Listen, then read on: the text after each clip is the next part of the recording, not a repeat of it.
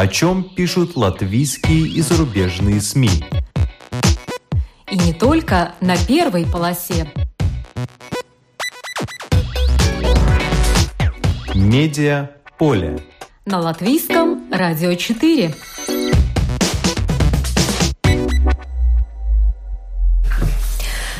Здравствуйте, вас приветствует Марина Ковалева в эфире программа «Медиа поле». Журналист Вия Бейнерте подала в суд после того, как обнаружила карточку со своим именем в мешках ЧК. Подала в суд и выиграла. В Риге журналисты сегодня провели пикет, встав на защиту российского журналиста-расследователя Ивана Голунова. Несмотря на опасность, есть те, кто хотят освоить навыки расследовательской журналистику.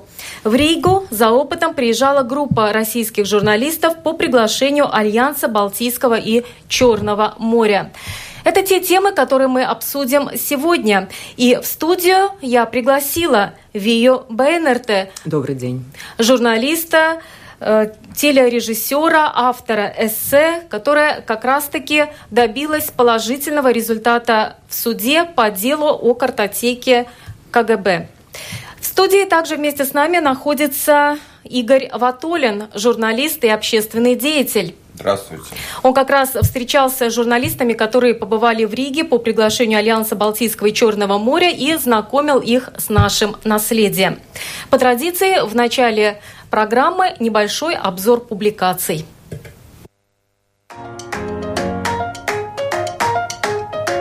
Петицию в поддержку журналиста «Медузы» Ивана Голунова на сайте Change.org подписали более 150 тысяч человек. Об этом сообщает портал «Медуза».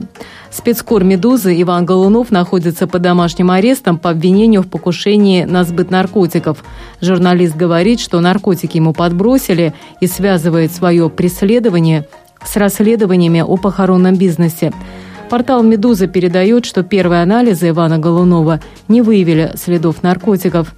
Российские журналисты и активисты собираются провести 12 июня в Москве марш в поддержку спецкора «Медузы» Ивана Голунова. Так как акция не согласована с московскими властями, организаторы предлагают выходить мирно и нести в руках газеты со статьями об Иване Голунове. Во многих газетных киосках Москвы в понедельник отсутствовали газеты «Коммерсант», «Ведомости» и «РБК», которые вышли с одинаковой первой полосой в поддержку спецкора «Медузы» Ивана Голунова. Европейцы не поддались на провокации. По таким заголовкам в журнале «Майя Свесис» опубликована статья, в которой проанализированы результаты выборов в Европейский парламент и то, как по-разному их подавали СМИ. При помощи дезинформации и фейковых новостей подорвать веру европейцев в Европейский Союз было одной из целью сил, поддерживаемых Кремлем. Однако голосование показало, что европейцев больше не так легко одурачить отмечает издание и приводит следующие цифры. В этом году активность избирателей в странах ЕС была больше, чем пять лет назад. В среднем по ЕС этот показатель составил 51%. Для сравнения, в 2014 году он был 42,6%. Впрочем, исследователь Кембриджского университета Джулия Роун полагает, что Брюссель слишком много внимания уделяет угрозе дезинформации, отводя внимание от реальных проблем – экономического неравенства, безработицы среди молодежи, миграции, мобилизации крайне правых сил. На обложке журнала «Ир» вместо всем известной эмблемы в виде слова «Рига» красуется слово «Фига» и надпись «Крах после Нила». Журнал задает вопрос, будут ли внеочередные выборы после того, как в Рижской думе развалилась коалиция. Журнал «Ир» также ищет ответ на вопрос, почему в Эстонии учителя зарабатывают больше, чем в Латвии. В Эстонии минимальная зарплата учителя 1150 евро – в Латвии 710 евро на ставку. В Эстонии на одного учителя средней школы приходится в среднем 15 детей, в Латвии – 10. В Эстонии 42% учителей работают на неполную ставку, в Латвии 61%. В Эстонии 174 средних школах, в Латвии 354. Издание делает вывод, что получать большую зарплату эстонским учителям позволяет более стремительная школьная реформа.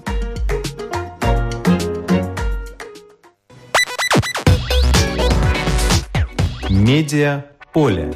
На латвийском радио 4.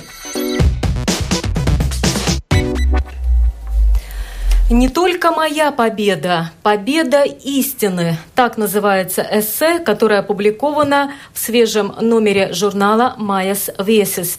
Его автор – журналист, кинорежиссер, автор эссе Вия Бейнерте, которая сегодня находится в этой студии. Эссе начинается так, я процитирую. В 1937 году было достаточно соглашения трех чекистов, чтобы человека могли убить без доказательств следствия суда. В 1987 году было достаточно соглашения двух чекистов, чтобы можно было оформить карточку с моим именем и именем прикрытием КТ, мне не сообщив и против моей воли. Итак, Вия, 1987 год вашей жизни. Ну, наверное, надо все-таки начать с того, что нахождение моего имени в картотеке я узнала, мне позвонили 20 декабря прошлого года из э, Зенюденас ЦЛНТ и спросили, знаю ли я. Я не знала, конечно, я была совершенно шокирована. Э, если бы у меня были хоть малейшие подозрения, я бы уже в 90-х годах пошла в бюро по расследованию э, «Тоталитаризм САК», по расследованию последствий тоталитаризма.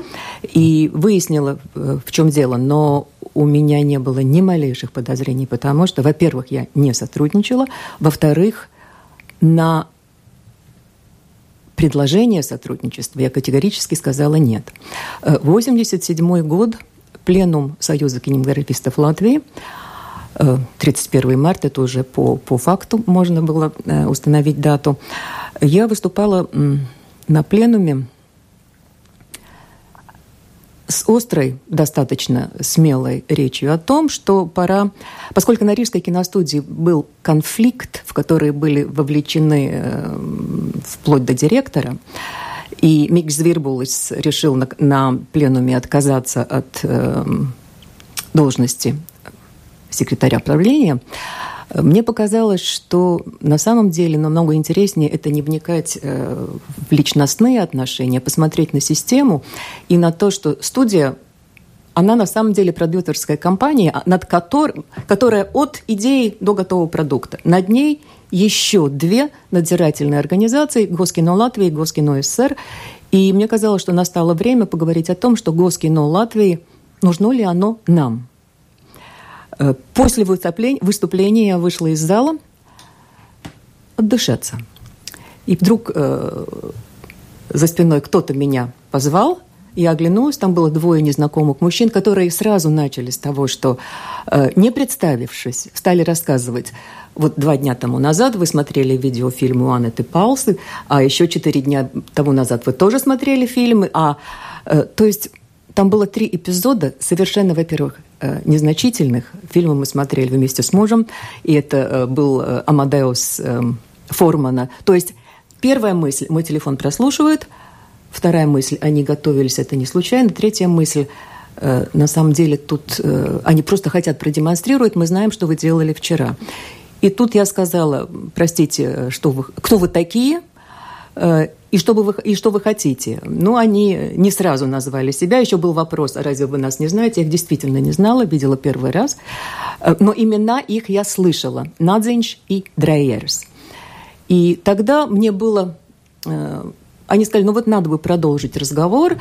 И не согласилась бы я прийти... То есть это не был приказ. Прийти к ним на работу – я поняла, что в моем выступлении там ведь не было ничего такого, чтобы меня можно было вызывать на запрос. И, и если они хотят вызывать надо, пусть они это сделают официально. И я просто сказала нет. И тогда мне предложили встретиться на какой-то квартире. Я знала, что существуют конспиративные квартиры, но в тот момент я не знала, что это абсолютно грубое нарушение э, внутреннего порядка человеку, который не связан с КГБ, нельзя делать такое предложение. Я просто сказала нет, потому что с какой стати я должна встречаться с этими людьми где-то. Сказала, что если вы хотите что-то мне спросить, здесь, сейчас я отвечу вам. Дрейш сказал, что разговор более длинный. Что его нельзя так на ходу. И тогда я сказала, в любом публичном месте, где вокруг люди. Мне это казалось самым важным, чтобы вокруг были люди, что э, никакой конспирации, никаких закрытых дверей. Э, договорились э, ресторан Рейдзена. Пленум был 31 марта. Через несколько дней Дрейерс мне позвонил – начал разговор э, с ситуацией на киностудии, как я и предвидела. Я сказала, что я не могу комментировать конфликт, потому что я не хочу... Я не слушал ни одну, ни другую сторону, и я не хочу э, вообще говорить о личностях, что поэтому я и выступала... Э, говоря о системе, а не о э, отношениях между людьми. И в какой-то момент очень быстро разговор как бы завис, и мне казалось, что он уже закончился, что уже как бы так и толком не начался. Э, и тогда вдруг он что-то сказал про голубые глаза, потом какая-то странная пауза, и вдруг что-то изменилось. Вот это как в драматургии point. Он вдруг выпрямился, распрямился и очень кратко мне рассказал. Вот Юрий Сподник сейчас с британцами снимает э, ну, заключает контракт, снимает фильм. Я, кстати, до сих пор не знаю, было ли это заранее продумано, или это была импровизация. И вот тут э, ключевой вопрос. Не могли бы вы подружиться ближе э, с Юрисом Подниксом и потом рассказать? То есть было предложение о и сотрудничестве вот, фактически Вот, вот в этот момент мой дед был политзаключенным. Бутырская тюрьма, потом э, ссылка – Э, с детства я, э, Ивановская область, лагерь, бабушка, когда уже война закончилась, дети были пилнгадыги, она поехала туда, добилась разрешения жить в поселении, потому что для них, э, ну, не только в радости и благополучии, но и в, в моменты испытаний быть вместе, это было, ну, это было как дышать. Мне очень рано объяснили, что то, что говорится дома, не говорится за пределами. То, что пределами дома. Э, то, что телефоны прослушиваются и переписка контролируется, я знала, потому что Оярс Ваци, это мой крестный, мне было 14 лет, когда он стал мне звонить, читать свои стихи. Мы переписывались с ним, живя в одном городе, и потом, когда я училась в Москве, и практически до, до конца его дней мы переписывались. И я, я все это знала не понаслышке. Я э, знала, что на семинарах молодых авторов э, каждый третий может быть ziņotājs, информаторс. Э, и тут что мне предлагается? То есть это сдружиться, чтобы предать. Предать не только коллегу, предать все то, на, на чем строится мой внутренний мир – и вы сказали я сказала, нет. Я сказала, есть вещи, которые не делают, потому что не делают никогда. И на этом мы расстались. Он не, не дал свой номер телефона, не сказал там, передумайте, позвоните. Все, на этом все закончилось. Итак, вот эти два эпизода, они аукнулись много лет спустя. И вот э, когда вы узнали, что ваше имя есть да. в этой картотеке, первая мысль была, у вас сразу появилось желание пойти в суд или нет? Э, первая мысль, я знаю, что я невиновна, и тот, который все видит, он знает, что я невиновна. То есть это вот это то, что в такой момент помогает больше всего, потому что на самом деле это, ну это вот как подбросили наркотики, и, и вот что ты можешь сделать?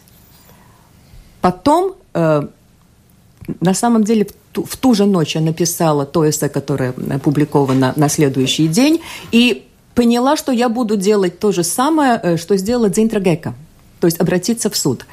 Э, и я поняла, почему это важно, потому что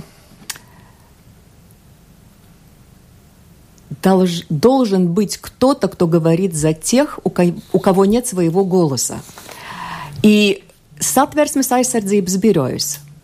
Мое счастье, что моя карточка оформлена неполным образом – то есть, если бы агент Ката действительно что-то заполняла своей рукой, у них была бы эта анкета, как положено, и они бы знали, какой адрес у агента Ката. Вряд ли они э, вербовали бы человека, который не знает свой адрес. Более того, и это очень важный момент, и это никакая не секретная информация.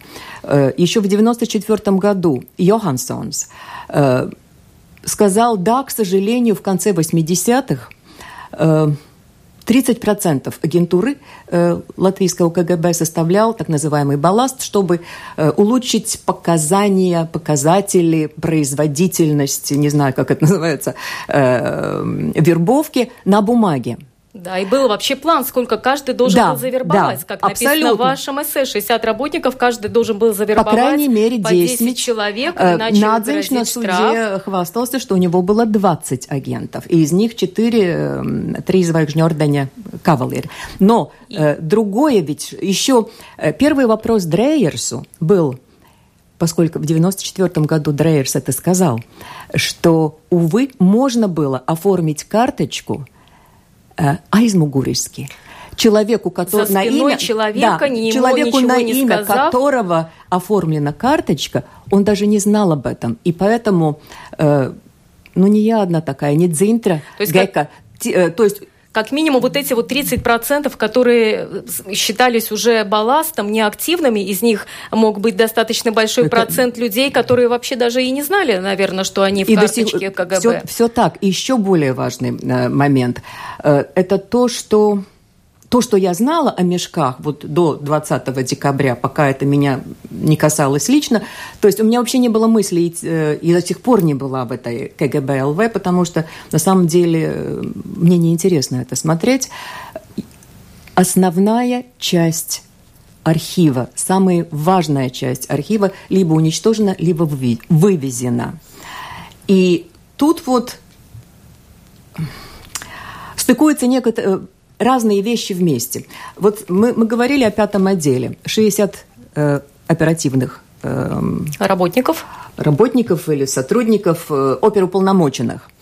Значит, если у каждого 10 минимальные, должно быть 600 агентов, а карточек 280, среди которых карточка агента Ката, на которой, это опять-таки мое, мое счастье – в было, этой вот, да. Что там было написано, что вы не сотрудничаете, да, и это... что карточку нужно сжечь. Э, уничтожить. Эта печать э, ставится уничтожить. Притом, Из... опять-таки, в САБ мне объяснили, что сразу заполнялись две карточки идентичные, статистическая алфавитная карточка. Алфавитная карточка опубликована сейчас в интернете без пояснений, без чего, а на статистической карточке, копию которой мне выдал САБ для суда, там, э, кроме того, что не указан, нет э, дом, квартира, нету, это все пробелы. Там в 90-м году, когда еще журналы регистрационные личные дела находились в Латвии, э, проверяющие, поскольку, как говорил Йоханссон, они пытались бороться с э, ну вот с этим балластом, кто-то написал, что не сотрудничает, и поставил печать «уничтожить». Карточек с печатью уничтожить 680. Но ну, это на все большое количество. И еще, э, вот как происходит. У меня три редактора. Э, у одной муж, который не знал о том, что его имя в картотеке, и у двух отец. И одна рассказывает, что ее отец, он служил э, армии сдали. Э, военной части. Э, военной части, которую не сам выбирал. И по, перед демобилизацией он должен был подписаться о молчании. В начале, самом начале 90-х годов к нему пришли двое, сказали, на ваше имя имеется карточка, э, в, аген, карточка агента, и если бы вы нам э, оказали некоторые небольшие услуги, мы бы позаботились, чтобы этой карточки там не было. Он отказался оказать услуги, ему сказали, э, знаете, что рано или поздно карточки будут опубликованы. Значит, те, кто оставили эти карточки, они прекрасно знали, что это рано или поздно будет опубликовано. И это не просто случайно вот обронили в спешке что-то. Это очень тщательно отобранные карточки. И что самое главное, если у нас еще есть три минуты времени, 24 э, августа 1991 года, сразу после путча, Йоханссонс на закрытом заседании Якоба Ела э, доложил, что из 138 депутатов, проголосовавших за, независим... Э, за возобновление независимости, 36 бывшие агенты КГБ. По рīkojums, приказу э, КГБ СССР, приказ 0014 83 года. Э, если бывший, если агент КГБ выбирается на высокую назначается на должность или выбирается. Карточки и... должны были быть уничтожены, уничтожены, но их не уничтожили. Э, о чем подтверждает случай с, с Георгием Андреевым. Андреевым. Да. И вот тут это уже еще более сложное и более важное. Значит, карточки существуют где-то, как инструмент и ими шантажа. Можно манипулировать. Ими можно, можно манипулировать людьми, и поэтому на самом деле сейчас, вот оглядываясь, если бы те люди, кто продвигали публикацию мешков в том виде, в котором они сейчас публикованы, если бы они с таким же рвением, дексме, э, если бы они в середине 90-х, если бы те 35 оставшихся, потому что тут не, не вопрос о том, они э, сволочи или герои, так вообще нельзя рассуждать э, в данной ситуации. Если бы они последовали примеру Георга Андреева, то мы бы жили в другой Латвии. И тогда, э, конечно, надо было бы еще и учить народ тому, что понимать, прощать, вникать но, может быть, Тут для достаточно... тех, кто оказался, ну, допустим, примерно в такой же ситуации, как вы, оказалась карточка в мешках, хотя человек отказался сотрудничать. Вот если коротко, как э, тяжело было судиться и как быстро вы достигли результата? И довольны ли вы тем этим э, вердиктом суда? И считаете ли вы, что после этого приговора э, как бы черная метка с вас снята? Судиться, ну, во-первых, Процедура такая. Первое – это идти satversmes aizsardzības birojas. Они выдают все данные, и когда мне сказали, что там только голые карточки, вообще нет даже в перекрестных э, от других агентов каких-то сообщениях, они посоветовали, идите в прокуратуру, потому что прокуратура, не в суд, а в прокуратуру. Э, прокурор проводит досудебное расследование. Прокурор... Э, нопротина lieciniekus. Допрашивает вот, свидетелей. Тех, кто подписали карточку. И тогда уже суд, на самом деле, после заключения прокурора, э, суд должен быть в течение 10 дней. Это сейчас сделано так, что это происходит очень э, быстро. Конечно, любой суд, особенно такой, когда ты но это не просто клевета, это очень, это очень сложно. Эмоционально это сложно. Э, мне помогло то, что если до встречи с прокурором я чувствовала себя жертвой, э, и я еще сказала, мне в суде надо будет с ними э, видеться, это как упурим сатиктес ар вармакам, то, прочитав их э, liecības, свидетельство. свидетельство, я вдруг поняла, es neesmu upuris, я не жертва. жертва. Это битва, и как тогда, так теперь мы находимся по разные стороны баррикад. Ну да.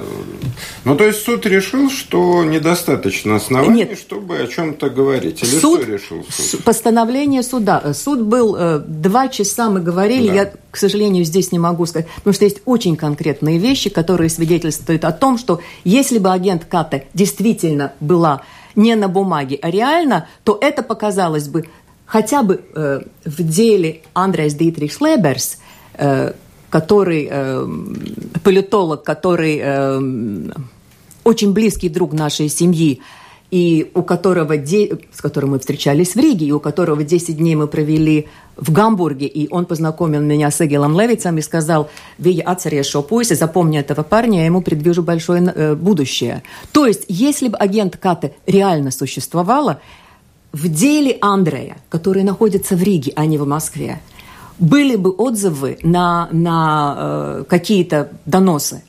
А ничего нет. Так и что в итоге? Нет, просто а, что, в чем предмет разговора? А, а, суд постановил, и это первое такое постановление, что констатēt факту, ka Vija Beinerta nav bijusi bijušās LPSR, VDK, uh, darbinieks vai informators. Они идут вместе. То есть констатирован Сотрудник... факт, что Вия да. Бернерте э, не была э, бывшим работником или информатором КГБ Латвийской Республики.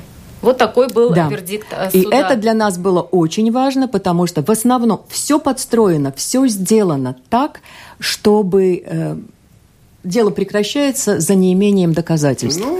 И тогда нельзя констатировать факт о сотрудничестве. Это все-таки другое, другая постановка вопроса, нежели констатировать факт, что не была сотрудникам. Ну, а я добавлю, что как раз в свежем номере, в последнем номере журнала ИР тоже опубликована статья «Бардак в мешках ЧК». Здесь идет речь о том, сколько этих карточек, э, почему 7320, куда пропали ранее э, еще 700 карточек. Э, много разных цифр, потому что вначале говорили, что их больше 10 тысяч, сейчас остановились на цифре 7320. Но что сделали журналисты журнала ИР?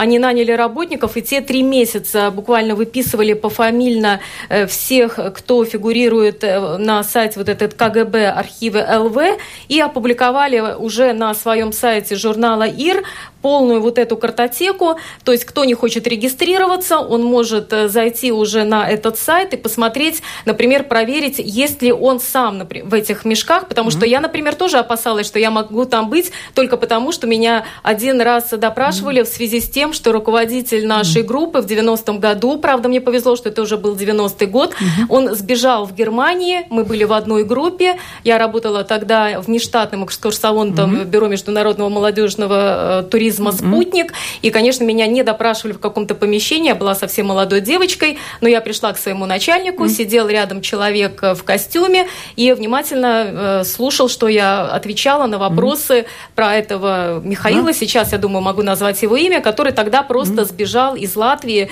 через, не знаю, какие ворота. Но я, например, все-таки зашла и решила посмотреть, случайно ли, ли меня там из-за одного вот этого мелочного эпизода. Так что пример Вия Бейнерта, я думаю, он должен вдохновить многих на то, чтобы не бояться защищать себя, защищать свое имя, обращаться в суд, потому что вот вопрос в том, какую правду, какую истину открывает вот эта публикация Мешков да, ЧК. Ну, это большой вопрос. Да, но главный месседж это не бояться признаваться в сотрудничестве вот с какими-то советскими структурами от КГБ до других. И, и... не стесняться доказывать, что этого сотрудничества не, не, не было. Или рассказывать о том, что контакт здесь, был. Э, рассказывать о методах. В категориях рассказ... вины это обсуждать, мне кажется, бессмысленно, потому что когда mm-hmm. советская власть, э, в том числе и в своем, ну, не сталинском, mm-hmm. таком людоедском, а вегетарианском, позднесоветском изводе продержалась там десятилетия, ну, все повязаны в этом режиме, все сотрудничали. И, и вот что очень важно, это сказать о режиме, говорить не о личностях, а о режиме который не латыши придумали. Э, слежку, доносы э, это, и лагеря, это не латыши придумали. И вот это очень важно. Да, но благая весть, что с учетом, что да, личные дела увезли, но есть несколько баз данных, они сейчас постепенно Рас... публикуются. Да. И фактически, если кто-то реально ну, активничал на этой ниве, то скрыться и доказать, что этого не было, ну, практически невозможно. Так что нас ждут э, много интерес... ждет много интересных открытий. Иногда есть возможность, когда журналист сам себя защищает, но бывают ситуации, когда журналист уже нуждается в помощи своих коллег, нуждается в помощи э, общества. О таком случае мы поговорим сейчас. Медиа поле. На латвийском радио 4. Около 150 человек собрались сегодня на пикет у здания посольства России в Риге с требованием освободить задержанного в Москве журналиста, базирующегося в Риге, интернет-издание «Медуза». Это Иван Голунов, о нем сегодня много говорят. Я побывала на пикете, пообщалась с теми людьми, которые пришли туда, чтобы защитить. В основном, конечно, я беседовала с журналистами, но там также были э, люди, не имеющие отношения к этой профессии. Давайте послушаем. Свободу! Свободу! Свободу! Свободу! Свободу! Ну, почему вы пришли сюда? Ну, Ваня наш э, большой друг. Наш коллега, это один из лучших э, журналистов-расследователей вообще в России. И э, нам очень важно быть сейчас вместе, поддержать его.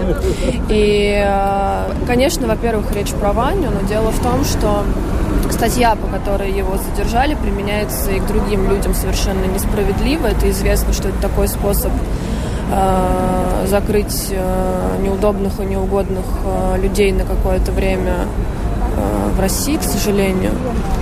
Э, и очень многие про это знают. Сейчас просто это совершенно очевидно, потому что то, как ему подбросили наркотики, это было сделано э, топорно, и всем понятно, что это ложь. Мы абсолютно уверены, что Ваня не виновен, мы его знаем очень хорошо. Этот человек никогда не употреблял наркотики. Более того, этот человек вообще практически не пьет алкоголь. Он даже не пьет безалкогольное пиво. И это просто смешно. Ваню знает очень много людей. Он работал в лучших изданиях э, России. Мне кажется, что ну, он, безусловно, удивительный э, человек и журналист, в «Медузе» он уже работает э, с 2016 года. Это человек, у которого безупречная репутация совершенной. Поэтому все с такой легкостью соверш... Э, начали его поддерживать, конечно. Ну и вообще это еще вопрос э, про свободу СМИ, распространение информации в России. Мы, это наши главные ценности, мы за них боремся. Как вы думаете, почему задержание произошло именно сейчас? Вы знаете, ну, сам Ваня, ему склонны связывать это с э, расследованием, которое он проводил в последнее время. Ему на протяжении года поступали э, угрозы. Он об этом сказал, когда находился в клетке. Он занимается расследованием похоронного бизнеса в России. Это расследование, которое сейчас готовится. Оно будет завершено журналистами «Медузы» и журналистами других изданий. Э, вероятно, с этим вот, ну и не знаю, невозможно объяснить, когда это точно происходит, но мы думаем, что... А вам известно, кто не испугался и кто готов э, продолжить вот это расследование? Может быть, вы можете назвать их Нет, имена? я не могу назвать, просто потому что мы должны думать о безопасности всех людей сейчас. Это, э, ну, это очень важно. Поэтому я не хотела бы это говорить. Ну, и не имею права, в общем. Ну, представьтесь, пожалуйста. Татьяна Ершова, редакционный директор «Медузы». Угу. Почему вы сюда пришли? Я хочу поддержать э, Ваню, выразить ему свою поддержку. А вы его знаете лично? Да, я его знаю лично. Это мой друг, э, мы знакомы, мы вместе работаем. Я его очень уважаю как коллегу, как человека. Я им восхищаюсь и горжусь тем, что я с ним знакома. А где вы вместе работаете? Ну, мы, я тоже занимаюсь расследованиями, и поэтому, да, мы коллеги, мы друг другу немножко помогаем. А вы знаете, может быть, какие-то детали, если вы с ним дружны по поводу его последнего расследования похоронного бизнеса? Ну, смотря какие детали вы имеете в виду, да, я знаю, что было, что он вел такое расследование, но не то чтобы я в нем как-то участвовала, но я знаю, что оно готовится и скоро будет опубликовано. На ваш взгляд, что свидетельствует о том, что это провокация, потому что суда еще не было, и мы не можем э, как бы делать выводы, так это или не так, виновен он или не виновен, но на ваш взгляд? Ну, это довольно широко известная информация. Ваня сам об этом говорил, и, насколько я понимаю, официальных опровержений этому нет. Э, он был задержан с многими процессуальными нарушениями. 14 часов к нему не допускали адвоката. Он просил провести экспертизы смывы с рук, э, среза ногтей, которые бы доказали, что он не э, употреблял наркотики. Это долгое время не было сделано. А когда это сделали, все подтвердилось. Никаких следов наркотических средств нет нигде. Ну и я даже не буду говорить про то, что полиция опубликовала 10 фото якобы из нарколаборатории, якобы из его квартиры. Потом они взяли эти фото назад. Ну, то есть э, там нарушение на нарушение, ложь на лжи. И, в общем, очень много свидетельств того, что это неправосудное задержание. Моя цель только поддержать Ваню, проявить солидарность, показать, что он не один, показать тем, кто пытается против него что-то сделать, что он не один. Мы все здесь, мы вместе с ним, мы его поддерживаем, мы будем э, следить за тем, что происходит, мы будем каждый шаг контролировать, и он не останется один. Представьтесь, пожалуйста. Олег Шмагун, э, ОСРП. Спасибо. Почему вы здесь? Почему вы сюда пришли? Как я могла бы не быть? Это обязательно. Это обязательно, это такой, ну, в демократическом процессе и, и тогда, как, как мы видим, ну, так, такими грубыми э, методами э, борются, с, ну, не борются, а стоят против э, журналистики, против э, неоткрытых, независимых журналистов. Вот как, как надпись на этих э, майках. наших майках, это, это такое же представление, что это может случиться с каждым из нас нас. На майке написано. На майке я и мы – это Иван Голанов. Поскольку это вот именно так, что это может случиться с каждым. С каждым, кто работает в журналистике, которым, который стоит за демократию, за этих процессов, где независимая журналистика обязательная э, сторона демократии, обязательная. Если не будет независимой э, ну, журналистики, то мы вообще не можем говорить о, независимом государстве, о демократическом обществе. Это невозможно. Это каждый мы все-таки именно это многозначен. Э, я думаю, что это надпись многозначна. Одно это солидарность с журналистикой, а, а другое, другая сторона, что мы боремся каждый, каждый э, гражданин демократического общества должен бороться за каждого человека, который он тут живет, чтобы у нас для каждого была нормальная жизнь. А что, э, по-вашему, свидетельствует о том, что это провокация? Ведь суда еще не было, и не доказана его виновность или невиновность? А, знаете, но абсурдность, э, абсурдность этих обвинений, я не могу, конечно, представить, как человек, который, который бы, бы занимался э, распространением наркотиков, мог бы работать э, так, как Иван работает в пятницкой журналистике. Да, да, в расследовательской журналистике. Это большой, интенсивный, э, умственный труд. И это просто я не вижу возможности. Это одно. Но я верю тем коллегам и тем друзьям Ивана, которые говорят о фабрикации этих фактов. Мы видим уже такое знакомое знаете, по плохим фильмам и, и, и по, по плохой практике, которую мы уже знаем в тоталитарных обществах и, и в спецслужбах. Наверняка у нас, у многих, которые 50, э, имеют 50 лет и, и постарше, мы видим, что это такая э, уже известная практика, как э, Э, заниматься провокациями. Подброска наркотиков, э, с фабрикацией дел. И что мы видим, ну, эти фотографии, да, что 9 фотографий, оказывается, что только одна из них э, ну, реальная. Это вообще как э, уздауmus, задание, задание по логике. Если ты врешь в одном случае, то уже ты не можешь говорить о всем, что ты говоришь, это уже неправда. Но если ты врешь в восемь случаях, это уже, ну, это уже тенденция. Да? Я его наплауда. Сейчас уже можем сказать, что бывший председатель Латвийской э, журналистской ассоциации ну вот, э, Вия, Игорь, что вы думаете по поводу этой акции протеста, Вия? Стоило нам сплотиться на не такому уж большому количеству людей, но сплотиться. И вдруг оказалось, что теперь уже российские власти идут как бы на попятную.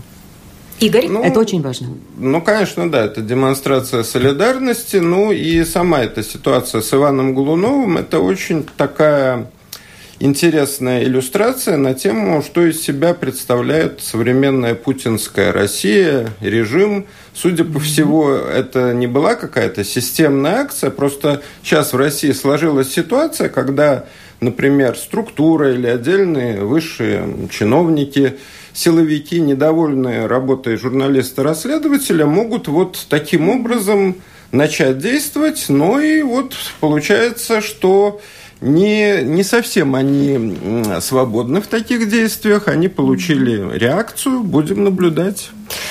Но вот, несмотря на опасность, есть те, кто хотят все равно осваивать навыки расследовательской журналистики. И вот в Ригу за опытом приезжала целая группа российских журналистов из глубинки по приглашению Альянса Балтийского и Черного моря. А также из Молдавии и из Грузии.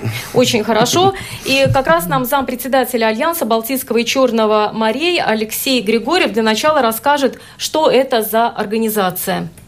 Что представляет из себя организация Альянс Балтийского и Черного морей? Это международная неправительственная организация, которая действует в области э, региональной безопасности и э, способствует э, развитию демократии. Так сказать, э, регион обозначен в названии. Это страны бассейна Балтийского и Черного моря, то есть Балтийские страны, Латвия, Литва, Белоруссия, Украина, Грузия, Азербайджан, Молдова. Она была создана в октябре 2008 года. Как бы таким непосредственным стимулом, э, импульсом к созданию ее явилась российско-грузинская война августа 2008 года. И, э, но она как бы выявила необходимость в сотрудничестве как э, стран вот этого региона, так и общественных организаций, действующих в этих странах. Наша организация как раз, она объединяет, то есть в ней есть Э, люди и организации из всех названных стран. Какие проекты в сфере медиа вы реализовали за последнее время? Э, в последние годы э, мы реализуем только медийные проекты, просто как бы из-за их актуальности. Но кроме этого, наши люди, активисты, многие из них журналисты. И председатель правления Сармита Эллерт, в прошлом журналист, я, также бывший редактор газеты Народного фронта Латвии, Игорь Ватолин, тоже журналист. И поскольку стала ясна необходимость, в частности, поднятия квалификации журналистов и людей, как-то причастных к средствам массовой, массовой информации, в особенности в области гибридной войны. То есть как распознать фейковую информацию Э, что нужно делать, когда мы это видим, как проводить журналистские расследования. Мы каждый год, э, начиная с 2014 года, мы проводим 2-3 программы, они э, долгосрочные, то есть мы обучаем, потом мы следим за тем, как выполняются какие-то медийные проекты, оцениваем их, иногда это проводится конкурс. Особенно способствуем сотрудничеству журналистов из э, разных стран региона. Ну, приведите, пожалуйста, может быть, какие-то конкретные проекты э, вот в сфере медиа. Э, ну, например, э, мы обучали расследовательской журналистике студентов из Грузии и Молдовы. То есть это были студенты последних курсов журналистских отделений. Мы финансировали несколько таких расследовательских работ, а, а потом провели конкурс в каждой стране, и, так сказать, выигравшие получили призы, и они были, были опубликованы. Ну, например, в Молдове была расследована публикация карты на которой э, не было балтийских стран вообще. То есть они исследовали, откуда эта э, карта, так сказать, выяснили, что как бы она декоративная, и что авторы в, э, в Аргентине и э, связались с авторами. Авторы, узнав о таком интересе к их работе, они переделали эту карту и опубликовали, так сказать, ее уже с балтийскими странами. Но это такой как бы курьезный, но все-таки интересный факт. Э, будем продолжать работу в сфере медиа и, э, и продолжать именно расследовательскую, поскольку на это большой спрос – то есть обучение расследовательской журналистики. На это э, существует большой спрос у самих э, журналистов. Они хотят научиться. У нас наработаны контакты с различными организациями. Ну, например, мы используем в качестве тренеров молдавскую организацию РАИЗ или РИЗЕ, там также проводились расследования, в частности, из таких наиболее нашумевших. Они расследовали э, о том, как были проданы бывшие советские самолеты военные Молдовой. Дальше э, они также расследовали торговлю оружием, в том числе э, России, как российское оружие попадало там в различные страны, они проследили все вот этот, эм, весь этот поток. Они расследовали также и э, пропажу одного миллиарда долларов, по-моему, или евро из бюджета Молдовы, который часть этих денег проходила через латвийские банки. Ну, то есть это вполне уважаемая организация. Вот мы, это один из наших партнеров именно по расследовательской журналистике. А у нас это Рыбалтика. Нас э, попросили не называть эти издания, в которых работают эти журналисты, особенно из э, российских регионов, чтобы у них не было неприятностей. Но вот Игорь Ватолин общался с этой группой, он знакомил с нашим наследием рижским. Несколько слов, что интересовало этих журналистов, так скажем, в кулуарных разговорах, и не только во время учебных сессий.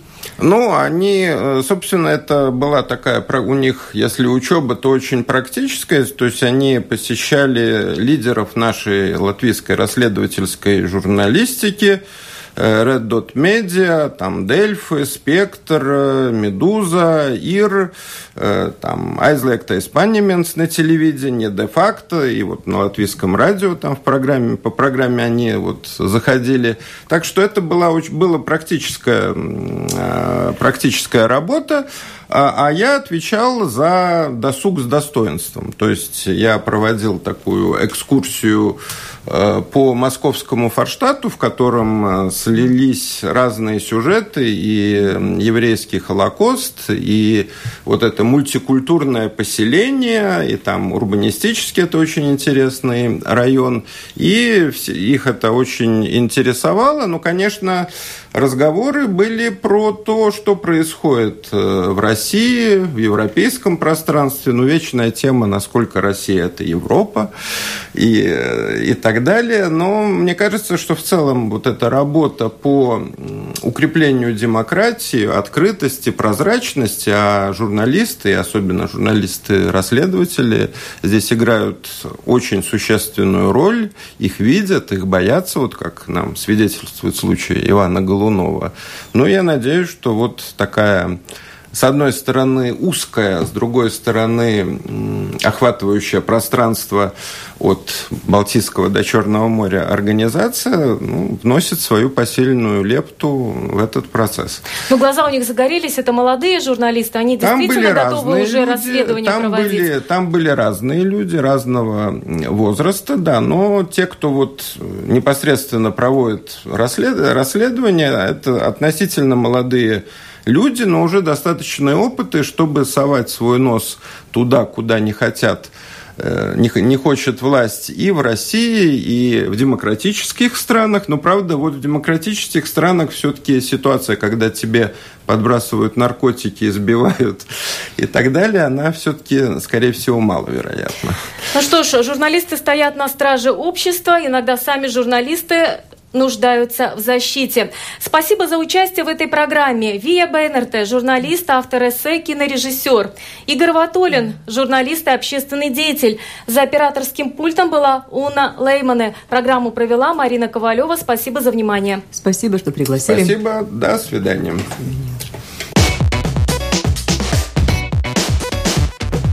О чем пишут латвийские и зарубежные СМИ? И не только на первой полосе. Медиа поле. На латвийском радио 4.